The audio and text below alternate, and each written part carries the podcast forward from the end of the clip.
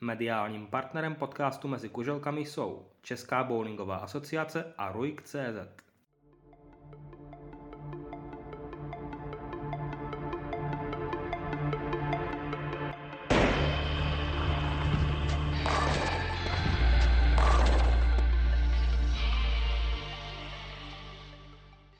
Krásný dobrý den všem posluchačům bowlingového podcastu Mezi kuželkami. Vítám vás u 23. dílu a jak jsem slíbil před 14 dny, kdy hostem byl Jaroslav Lorenz, tak dnešním hostem je jeho vlastně reprezentační trenér Adam Vondráček. Adam, i ty vítej Mezi kuželkami. Ahoj Petře. Tak eh, kdy a kde jsi s bowlingem začal? Na rovinu úplně přesně si to nepamatuju, kdy jsem poprvé hrál bowling. Myslím si, že to bylo v náchodě na herně, kdy mě můj kamarád vytáhnul, pojď se hrát bowling. Říkal, ale to mě zajímá. Dřív jsem hrával házenou a hokej, tak si říkal, to půjde. Tak jsem přijel na hernu, mě bral koule, on už měl vlastní kouli, tenkrát hrál rovně, já jsem neměl vůbec nic, jsem si vypočil boty, jsme hráli a přiznám se, že na rovinu, že mě ten bowling na začátku připadal hrozně jednoduchý, protože já jsem vzal kouli, tenkrát 15 dokonce, houseball a rovně jsem hodil, myslím, nějaký 226, to si dneška pamatuju. Samozřejmě ty další hry už nebyly tak slavné, ale to bylo moje první takový záštěk jako s bowlingem a pak jsem se za to začal trochu zajímat. Nakonec se tedy dal i k trenerské profesi, tak jak se dostal právě k ní? Myslím si, že to bylo velice záhy po tom, co jsme tady otevřeli bowlingové centrum a uvědomil jsem si, že je potřeba těm hráčům pomoct. Samozřejmě chtěl jsem pomoct i sobě. Že nebudu zastírat, že ta motivace byla i pomoct i sobě, takže jsem se začal o bowling zajímat a zajímat, jak se dá trénovat, co se dá trénovat, co se dá, kam se dá posunout, protože tenkrát v té době všichni tady byli prakticky samouci a když my jsme otevřeli bowlingové centrum, tak spousta hráčů potřeboval pomoc a já byl mezi nimi. Kdy to bylo? Je to 9 let zpátky ve tře. 9 let zpátky. No a když jsi tady zmiňoval, že se zajímal o to, abys někomu mohl pomoct, tak eh, kdo ti v té kariéře trenéra vlastně pomohl s tím začátkem? Byl to někdo odsud nebo třeba ze zahraničí? Ze zahraničí. A to ze zahraničí, já jsem studoval spoustu věcí i v angličtině. Tenkrát tady toho nebylo tolik ještě. Teď díky České bowling asociaci je přístup ke vzdělání trenerskému úplně fantastický. Tenkrát to tak jako slavné nebylo. A první impuls byl jako zahraničí od kamaráda z Ameriky. A tam jsem zjistil spoustu zajímavých věcí, co se dá propojit v tom bowlingu, jak ten, hlavně jak ten pohled na ten bowling, jak, jak na to koukají a co trénují, proč to trénují a takže tam těch věcí bylo hrozně moc. Co musí v dnešní době udělat třeba člověk, jako já, tedy já trenérem už oficiálně jsem, ale kdyby třeba moji kamarádi chtěli začít trénovat, tak co je proto potřeba udělat v dnešní době? První, co je důležitý, milovat tu hru, milovat ten bowling, protože pokud jako člověk nebo trenér nemá rád tu hru, tak nikdy nebude dobrý trenér. A Česká bowlingová asociace nabízí spoustu možností, jak se stát jako trenérem, samozřejmě několik levelů, několik stupňů toho trenérského řemesla. A myslím si, že první je ETBF level 1, který pořádá Česká bowlingová asociace a ve spolupráci s Tomášem Buchem a se mnou děláme jedničku pro všechny zájemce a myslím si, že dokonce příští rok, hnedka na začátku ledna, by, měla, by měl být vypsaný termín jste mluvil o tedy ETBF, což je European Tenpin eh, Bowling Federation, eh, ale zmiňoval si, že si tady měl eh, nějaké náznaky od kamarádů z Ameriky. Nelákalo tě si třeba udělat takovou tu USBC trenerskou licenci, kterou má třeba Katka Beštová? Z prvopočátku jsem o tom přemýšlel, nicméně jednodušší cesta byla jít tady tou evropskou cestou ETBF, která je trochu jiná než USBC, takže pro mě ta cesta tady evropská byla jednodušší, ale přemýšlel jsem o tom na začátku. Věříš tomu, že třeba v dnešní době už eh, i ta evropská cesta díky tomu, že ten evropský bowling, ať už tedy švédský, finský, anebo i ten náš je tak vysoko, že už se třeba nemusíme tolik eh, spojovat se Spojenými státy, nebo furt ta spolupráce by měla být nějaká užší?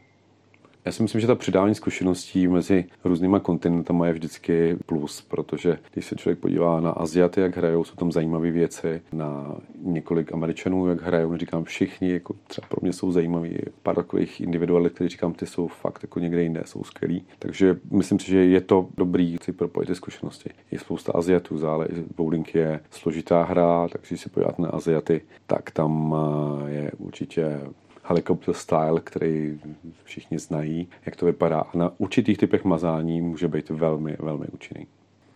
V tuhle chvíli o tebe víme, že trénuješ už mužskou reprezentaci. Říkáš, že si trénu, nebo že teď tuhle trénuješ nějakých 9 let, tak od jakého roku vedeš tedy muže?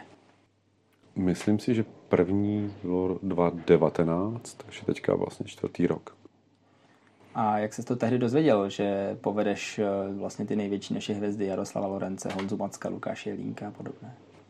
Jsem to nedozvěděl, bylo vypsané výběrové řízení České bowlingové asociace a já jsem se do toho výběrového řízení přihlásil a byl jsem vybraný. Tak eh, teď se možná na chvilku teda přesuneme k té reprezentaci, než se dostanu k těm úspěchům. Zajímá mě, jak eh, probíhají vaše kempy, protože samozřejmě reprezentace se nemůže sejít až na samotném turnaji, tak jak probíhá kemp, ať už tedy teď asi z bowlingové části.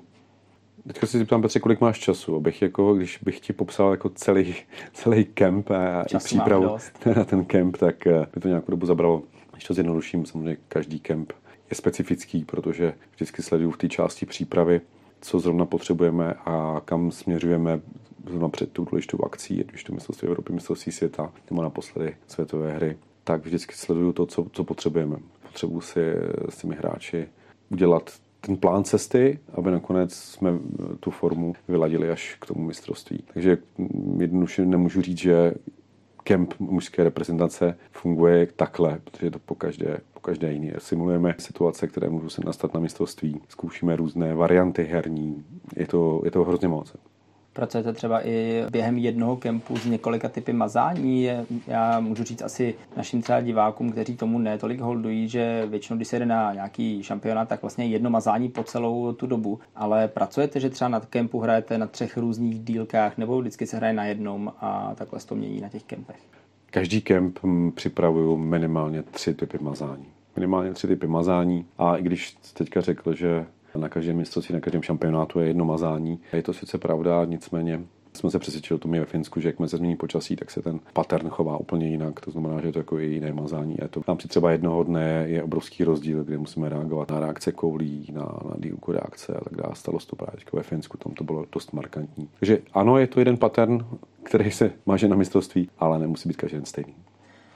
Pracujete třeba na kempech i s psychikou hráčů, protože i to je důležitý aspekt. Spousta lidí říká, že třeba až 90% bowlingu je hlava, někteří tedy říkají méně, někteří ještě třeba o kousíček více. Tak necháváš to už třeba na hráčích samotných, kteří už jako muži jsou trošku, můžeme říct, vyspělejší i, i mentálně, nebo pracuješ s nimi i psychicky?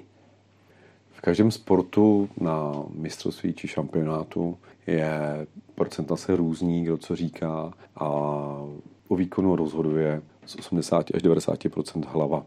A natrénovat techniku situace může každý hráč dneska stejně, zhruba na stejné úrovni, pokud má ty podmínky k tomu. Takže samozřejmě mind game a to, jak nastavit ten svůj mindset, je velice důležité. Na kempu mám většinou jako vyspělé hráče, kteří už mají něco odehrané, kteří vědí, jak to funguje. Ale i tak nás spousta situací překvapí. To znamená, že některé věci řešíme i přímo na kempech, jak se vypořádat mentálně se situací, kdy je mazání v tomhle stavu, v tomhle stavu, v tomhle stavu. Samozřejmě, že ano, tohle to řešíme taky. Jak třeba i ty sám pracuješ s psychikou, protože věřím to, že když eh, potom byl třeba Jaroslav Lorenz ve finále světových her, tak je potřeba nějak hráče uklidnit. Tak eh, jak ty sám pracuješ s tím, aby na tobě nebyly znát nervy z pozice trenéra? Mám svá dechová cvičení, která mi pomůžou, abych se dostal do větší pohody, než tu chvíli člověk jako je, protože samozřejmě i pro trenéra je to psychicky náročné, když eh, jeho svěřenec hraje zrovna finále, musíme finále tohle velké soutěže. Možná se ještě zeptám, eh, spousta dnešních hráčů už eh, je, co se týče toho hraní víceméně, nechci říct bez trenéra, ale spousta reprezentantů tím, že třeba Honza Macek se asi bude trénovat většinově sám, to samé eh, Jarda Lorenz, tak jak náročné je třeba pomáhat s nějakými drobnými úpravami na dráze, když se třeba hráči nedaří, tak eh, přece ty už máš tedy dlouholeté zkušenosti, ale je to třeba náročné, liší se to hráč od hráče, jak poradit, aby se zase dostal zpátky na ten vrchol té své formy?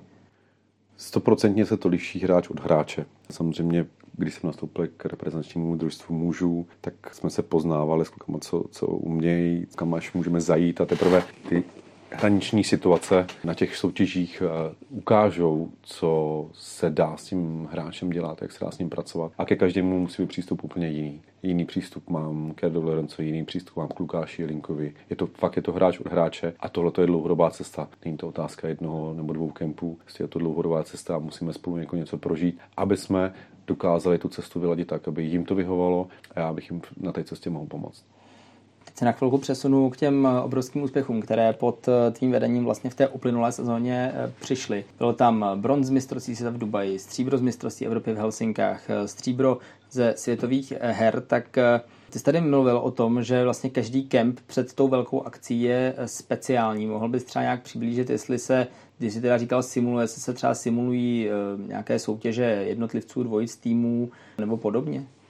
Simulují si úplně veškeré soutěže na kempech, eh, zkoušíme. Samozřejmě ale pro nás to je asi nejpodstatnější pro hráče, aby uvěřili tomu, že se dá tímhle způsobem hrát. Protože moje zkušenosti třeba z předchozího mistrovství Evropy, které bylo v Mnichově, kde jsme také sahali po medaili poprvé v životě a proklouzla mezi prsty v soutěži týmu, tak pro mě to byly obrovské zkušenosti a tam jsme se připravovali díky tomu, co se dělo v poslední předposlední hře v Míchově, tak tím směrem jsme se připravovali na šampionát ve Finsku. Takže tam ty zkušenosti se dají přenést potom jako dál, ale každý šampionát, když se bavím s trenérem z Finska nebo Španělska nebo ze Švédska, každý šampionát, i když trenérovi je 70, 75 a má obrovské zkušenosti, tak mi říkal, každý šampionát se něco naučím. Třeba i tam vlastně mi říkal, každý šampionát, a myslím, že mu je přes 70 určitě, že každý šampionát, každou soutěž se něco naučí.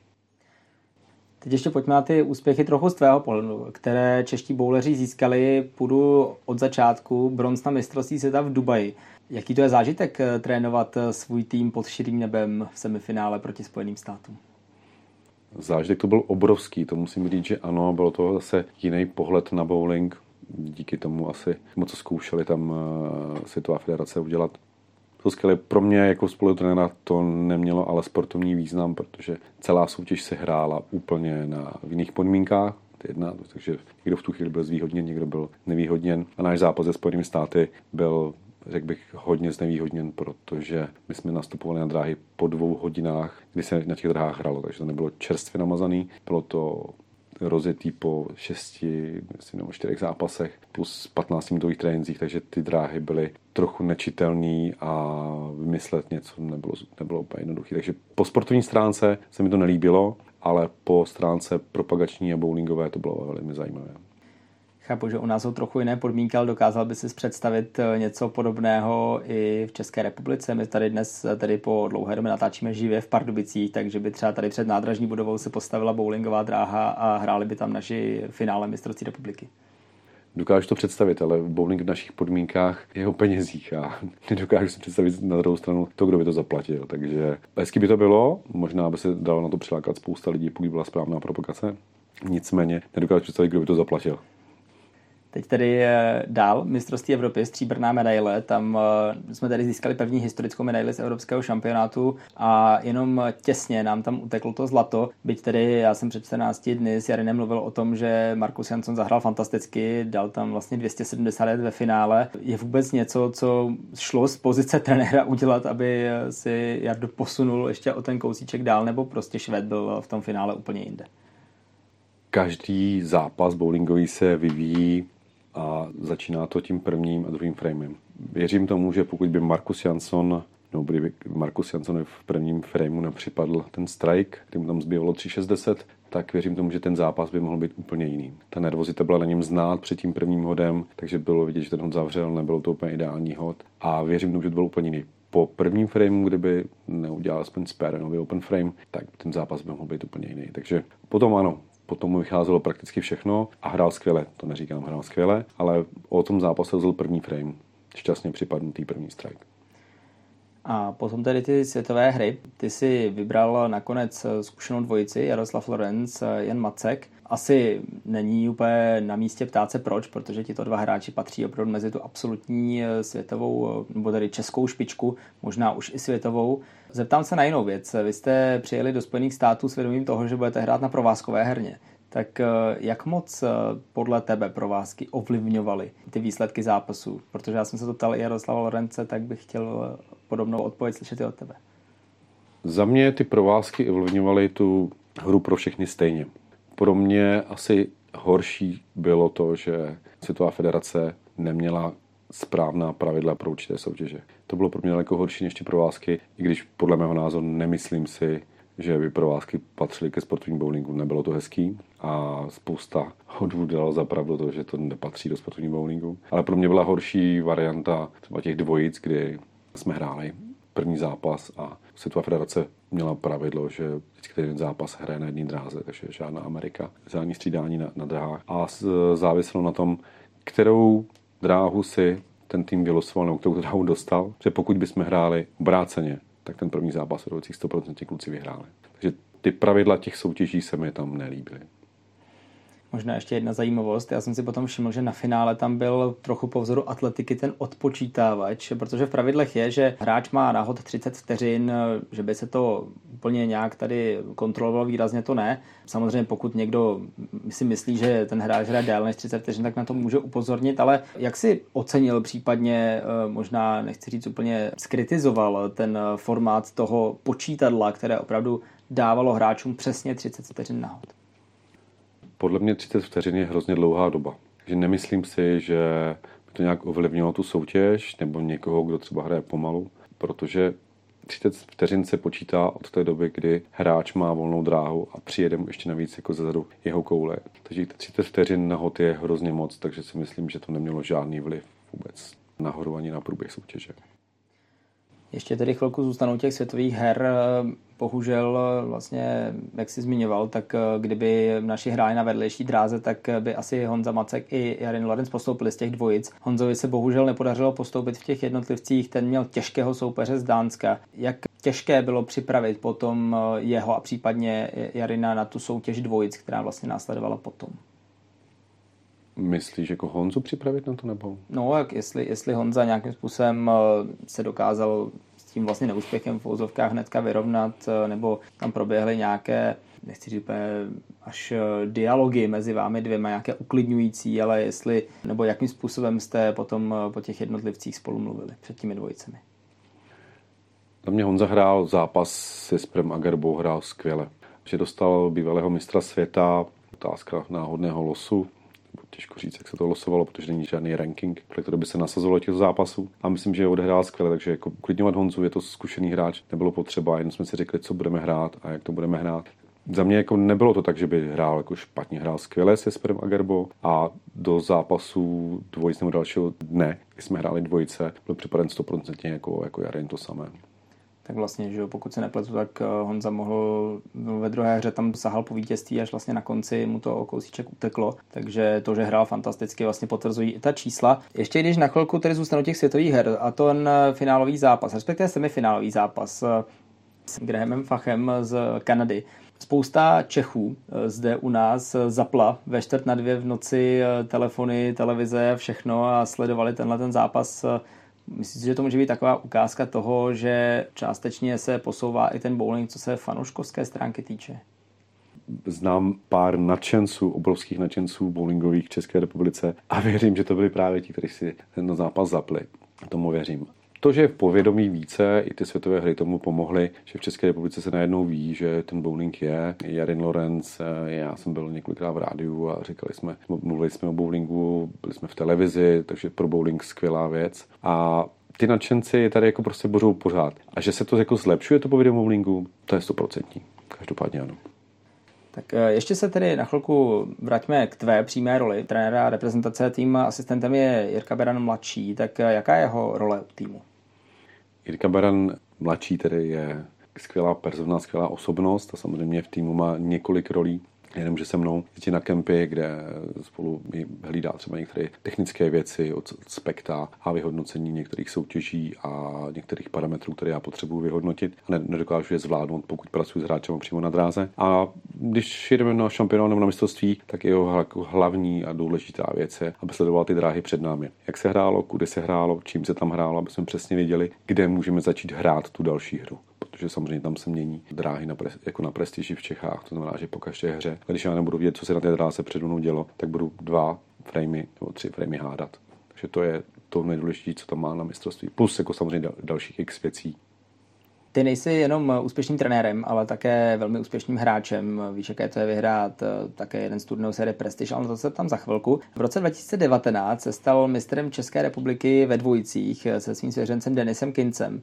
A ve finále jste porazili aktuální poslední dva mistry České republiky, Lukáš Jelínka a Jaroslava Uhera. Tak jaký je to pocit porazit takhle vlastně dva mladé kluky, kteří opravdu teď patří k té absolutní špičce v Česku?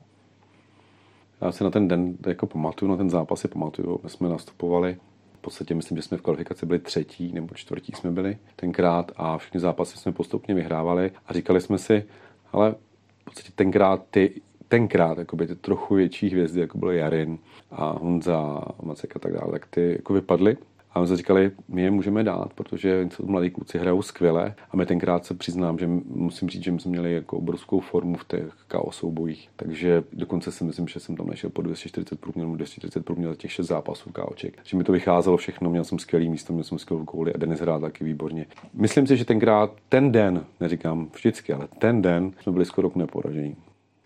Myslíš si, že kdyby se třeba potkal teď tedy spolu s Denisem proti Lukášovi a Jardovi znova, tak že byste také ještě měli šanci je porazit, nebo už teď Lukáš se posunul ještě o ten stupínek výš, kdy jsme teď to viděli na mistrovství republiky, kde vlastně všem eh, naložil obrovské množství bodů a opravdu rozdrtil svou konkurenci na, nebo roztrhali na úplně nejmenší drobečky.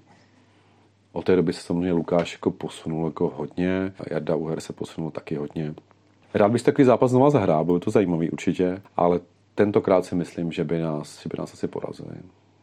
Tak taková otevřená výzva, možná tady do Pardubic. Ano, Lukáši, těším se na vás, Jardou, klidně si s váma zahraju. Jak jsi mi zmiňoval, tak eh, víš, jaké to je vyhrát eh, turnaj série Prestige. Máš ve své kariéře ještě stále takhle vysoké hráčské cíle, nebo se teď víc zaměřuješ na trenérskou kariéru? Já se samozřejmě zaměřuji teďka více na trenerskou kariéru a co mě teď jako aktuálně, co mě baví jako hráče, tak eh, se dívám spíš jako do té seniorské kategorie, protože stejně už nedokážu teď eh, s těmi mladými hráči tak jako dobře hrát, protože už to ne, nemám na to tolik času. Jako díky práci a díky trenerské práci není čas na to se zlepšovat jako tolik herně, takže jako já se spíš koukám na tu, na tu trenerskou kariéru. Máš tedy ještě nějaké konkrétní cíle, jakožto hráč do následujících pěti, deseti, patnácti let?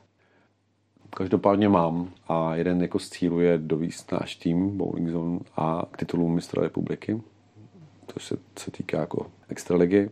A pro sebe, jo, chtěl bych se zahrát PBA 50 v Americe, to bych jako určitě chtěl. Možná ještě na tu extraligu se zeptám. Vy jste několikrát už skončil vlastně těsně pod eh, na medaily, na stříbrné, na bronzové. Co tomu chybí? Protože ten tým je, myslím, že složení také velmi silně. Je tam eh, Jirka Hindrák, jestli na tu Dennis Kins a ještě mě doplníš, jestli kdo tam je další. Ještě námi hrál minulou Martin Kerkraus. A věříš tomu, že třeba teď by se do toho týmu mohl zapojit, eh, můžu říct třeba Ondřeje Prekopa, který teď eh, velmi roste, bude v juniorské reprezentaci a také se hodně zlepšuje, že by se třeba mohl zapojit a být tím eh, jak se trošku novinářsky, jak jazyčkem na váhách toho, že by se to konečně podařilo, nebo co je k tomu potřeba udělat, aby to konečně vyšlo? Je pravda, že potom zlato jsme sahali, myslím, dvakrát a bylo to složitý v tom, že my jsme tenkrát, jako speciálně v Lomoci si pamatuju, že my jsme řekl bych, trochu podcenili některé týmy, protože jsme říkali, jo, tak tyhle ty bychom měli porazit úplně v pohodě. A to bylo tak, že my jsme s nimi prohráli. A třeba jsme dostali 4-1 s někým a s těmi silnými, třeba s Rigorem nebo s expertama jsme vyhrávali. A my jsme jako to, možná to mentální pocení nás tenkrát stálo, jako to zlato.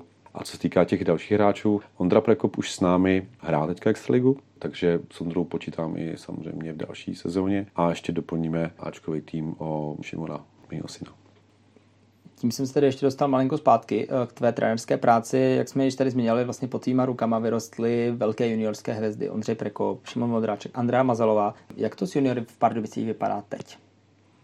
Juniory to vypadá pořád jako stejně, pořád pracujeme na juniory a většina těch juniorů jsme posunuli, takže teďka už jsem nenabíral nový hráče, ale chystám se na to, že má kategorii, těch hráčů, kteří začali se mnou, když jim bylo 7, 8, 9 a ty jsou teďka v tom juniorském věku, kdy už jako se dostávají do reprezentace a mají za sebou skvělé výsledky a tréninkové centrum mládeže pořád funguje stejně, takže pořád pracujeme s mládeží. Kdybys měl vybrat eh, jeden eh, moment z reprezentační kariéry, eh, nebo tedy z té trenerské kariéry, ať už na reprezentační nebo klubové úrovni, jakýkoliv úspěch nebo zážitek, tak jaký by to byl? Jestli vůbec něco takového jde vybrat? To je zapeklitá otázka, Petře, protože těch eh, okamžiků už eh, v té reprezentační kariéře, kariéře trenéra bylo hodně, kdy některé mi dokonce vehnali i slzu do očí, takže jich bylo spoustu, vybrat jeden je asi těžko říct, bylo jich mnoho, každá medaile, ale i musím říct, i s těmi mými juniory, kdy jsme jako podovali na mistrovství republiky, tak to bylo taky moc krásný, takže všechny okamžiky jsou zapomenutelné pro mě. Ještě možná, když se přesunu k úplnému konci, tak eh, teď, eh, když jsme na mistrovství Evropy viděli tu velmi silnou šestici, asi si můžeme klidně říct, byl to Lukáš Helinek, Jan Macek, Jaroslav Lorenc, Jaroslav Uher, Marek Talpa a Honza Tříska. Tak v tuhle chvíli i vlastně mimo tu reprezentaci v nějaké té širší v tom širším výběru je spoustu dalších eh, kvalitních hráčů a vlastně spoustu z nich, no další tři z nich jsou teď aktuálními mistry světa do 21 let. To Matěj Vojkovský, Tomáš Libich a Daniel Seidl. Ale těch hráčů, kteří jsou na té vysoké úrovni je hodně. Myslíš si, že bude čím dál tím těžší vybírat tu šestici, čtveřici, záleží na jaký šampionát se pojede, Předpokládám, že asi nějakou dobu ta trojice Honza Macek, Jaroslav Florenc a Lukáš Jinek bude stejná, ale jak náročné bude vybírat ten zbytek k ním, protože všichni v tom širším výběru hrají velmi dobrá čísla. To máš pravdu. Všichni hrají jako dobrá čísla, samozřejmě záleží na aktuální formě. Ani já nedokážu teďka říct, jestli ta silná trojice Jarin Lorence, Honza Macek a Lukáš Jenek zůstane stejná na každém šampionátu. To nedokážu říct třeba Jaren eh, vypadal, že nepojede ani do Finska, protože mu spadla koule na nohu. Takže tam těch věcí se může stát spousta a samozřejmě to asi nejdůležitější je ztráta formy, protože pokud jako nebude mít formu ten hráč, tak eh, ať je to kdokoliv, tak na ten šampionát jet prostě nemůže. Z těch mladých hráčů já teď budu dělat eh, na příští sezonu novou širší reprezentaci a předpokládám a plánuju, že zařadím pár juniorů i do širší mužské reprezentace, aby se mohli připravovat na kempech s muži. Možná ještě je to pro tebe sice zároveň těžké, ale zároveň vlastně v úzovkách jednodušší, že když by se zranil třeba jeden hráč, tak máš další čtyři, kteří ho mohou nahradit eh, víceméně adekvátně, tak eh, je to pro tebe o to těžší, nebo lehčí, že máš tu variantu, že můžeš vlastně v úzovkách vytáhnout dalšího králíka z klobouku, který bude úplně stejný jako těch pět předchozích? Ono to není tak jednoduché, protože jedna věc je zasáhnout do týmu bowlingově, kdy může doplnit hráče, který může být na podobné úrovni jako ten hráč, který nemůže jít na ten šampionát. Ale co je asi neméně podstatné a hodně důležité, jestli se správně zapracuje do týmu, jak osobnostně, hlavně osobnostně, to je nejdůležitější. Že není to jako jednoduchý vytáhnout králíka z klobouku, to v žádném případě. A i když máme hodně kvalitních hráčů, tak si nejsem úplně jistý, jestli máme tolik, kteří dokážou být v každém týmu. A možná jedna z posledních otázek, který eh, si ještě připraven, nebo si teď připraven reprezentaci vést 10-20 eh, let ještě, nebo věří, že třeba v jednu chvíli může přijít takový ten moment, kdy si řekneš, už se mi nechce, chci to někomu předat, případně. Jak se potom na to připravit, aby to přenesení z tebe na nového trenéra přešlo v pohodě, protože vlastně něco podobného jsme teď viděli u juniorské reprezentace, kde končil Jan Spáčel, nastupoval Ivan Burian je pravda, že bylo pár okamžiků, kdy jsem si říkal, že jestli už toho jako nebylo dost. To je pravda. Nicméně ta práce s klukama mě stále baví, stále mě jako to naplňuje a myslím, že si jako obě dvě strany, jako jak, jak hráči, tak jak já, že si máme pořád jako co dát, že můžeme být ještě lepší a lepší. Takže neplánuju zatím skončit, může stát cokoliv, ale neplánuju skončit. A můžu být i odvolán, samozřejmě, to se může stát cokoliv. Ale to předání, že se na to ptal, předání toho pomyslného jako všezla prezentačního trenéra vždycky probíhá v několika fázích, takže si myslím, že to je to nejmenší předat že veškeré informace, které mám někomu dalšímu, takže to, si myslím, že bude úplně v pohodě. A možná tady poslední otázka, kde vidíš eh, své trenerské ambice i na té tedy klubové úrovni, protože těch úspěchů, o kterých jsme tady mluvili, bylo hodně a nejenom tedy eh, tvých hráčských, ale i tvých juniorů a podobně, tak eh, kam bys to chtěl ještě třeba dál šperkovat? Na klubové úrovni je to jako složité, protože myslím si, že kromě vítězství v extraligy, tak s juniorama vlastně v podstatě všichni měli medaile, všichni, skoro všichni jsou mistři republiky, moji junioři, co hráli. Skoro všichni říkám, protože někteří jsou ve stejných kategoriích, takže nemohli být mistři. A těžko říct jako na té klubové úrovni, jo. Je to, bylo to už hodně, ale kromě titulu extraligy, tak si myslím, že zatím nic, nic jiného asi jako neplánujeme.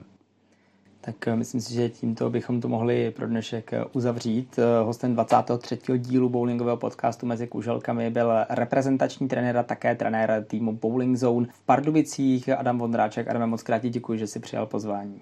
Děkuji, Petře, taky. A za 14 dní se můžete těšit opět na další díl. Pokud se těšíte na další díl podcastu, tak můžete si poslechnout i šipkový podcast Čistý střed. Teď už se mějte krásně a za 14 dní u bowlingového podcastu mezi kuželkami zase naslyšenou. Mediálním partnerem podcastu Mezi kuželkami jsou Česká bowlingová asociace a RUIK.cz.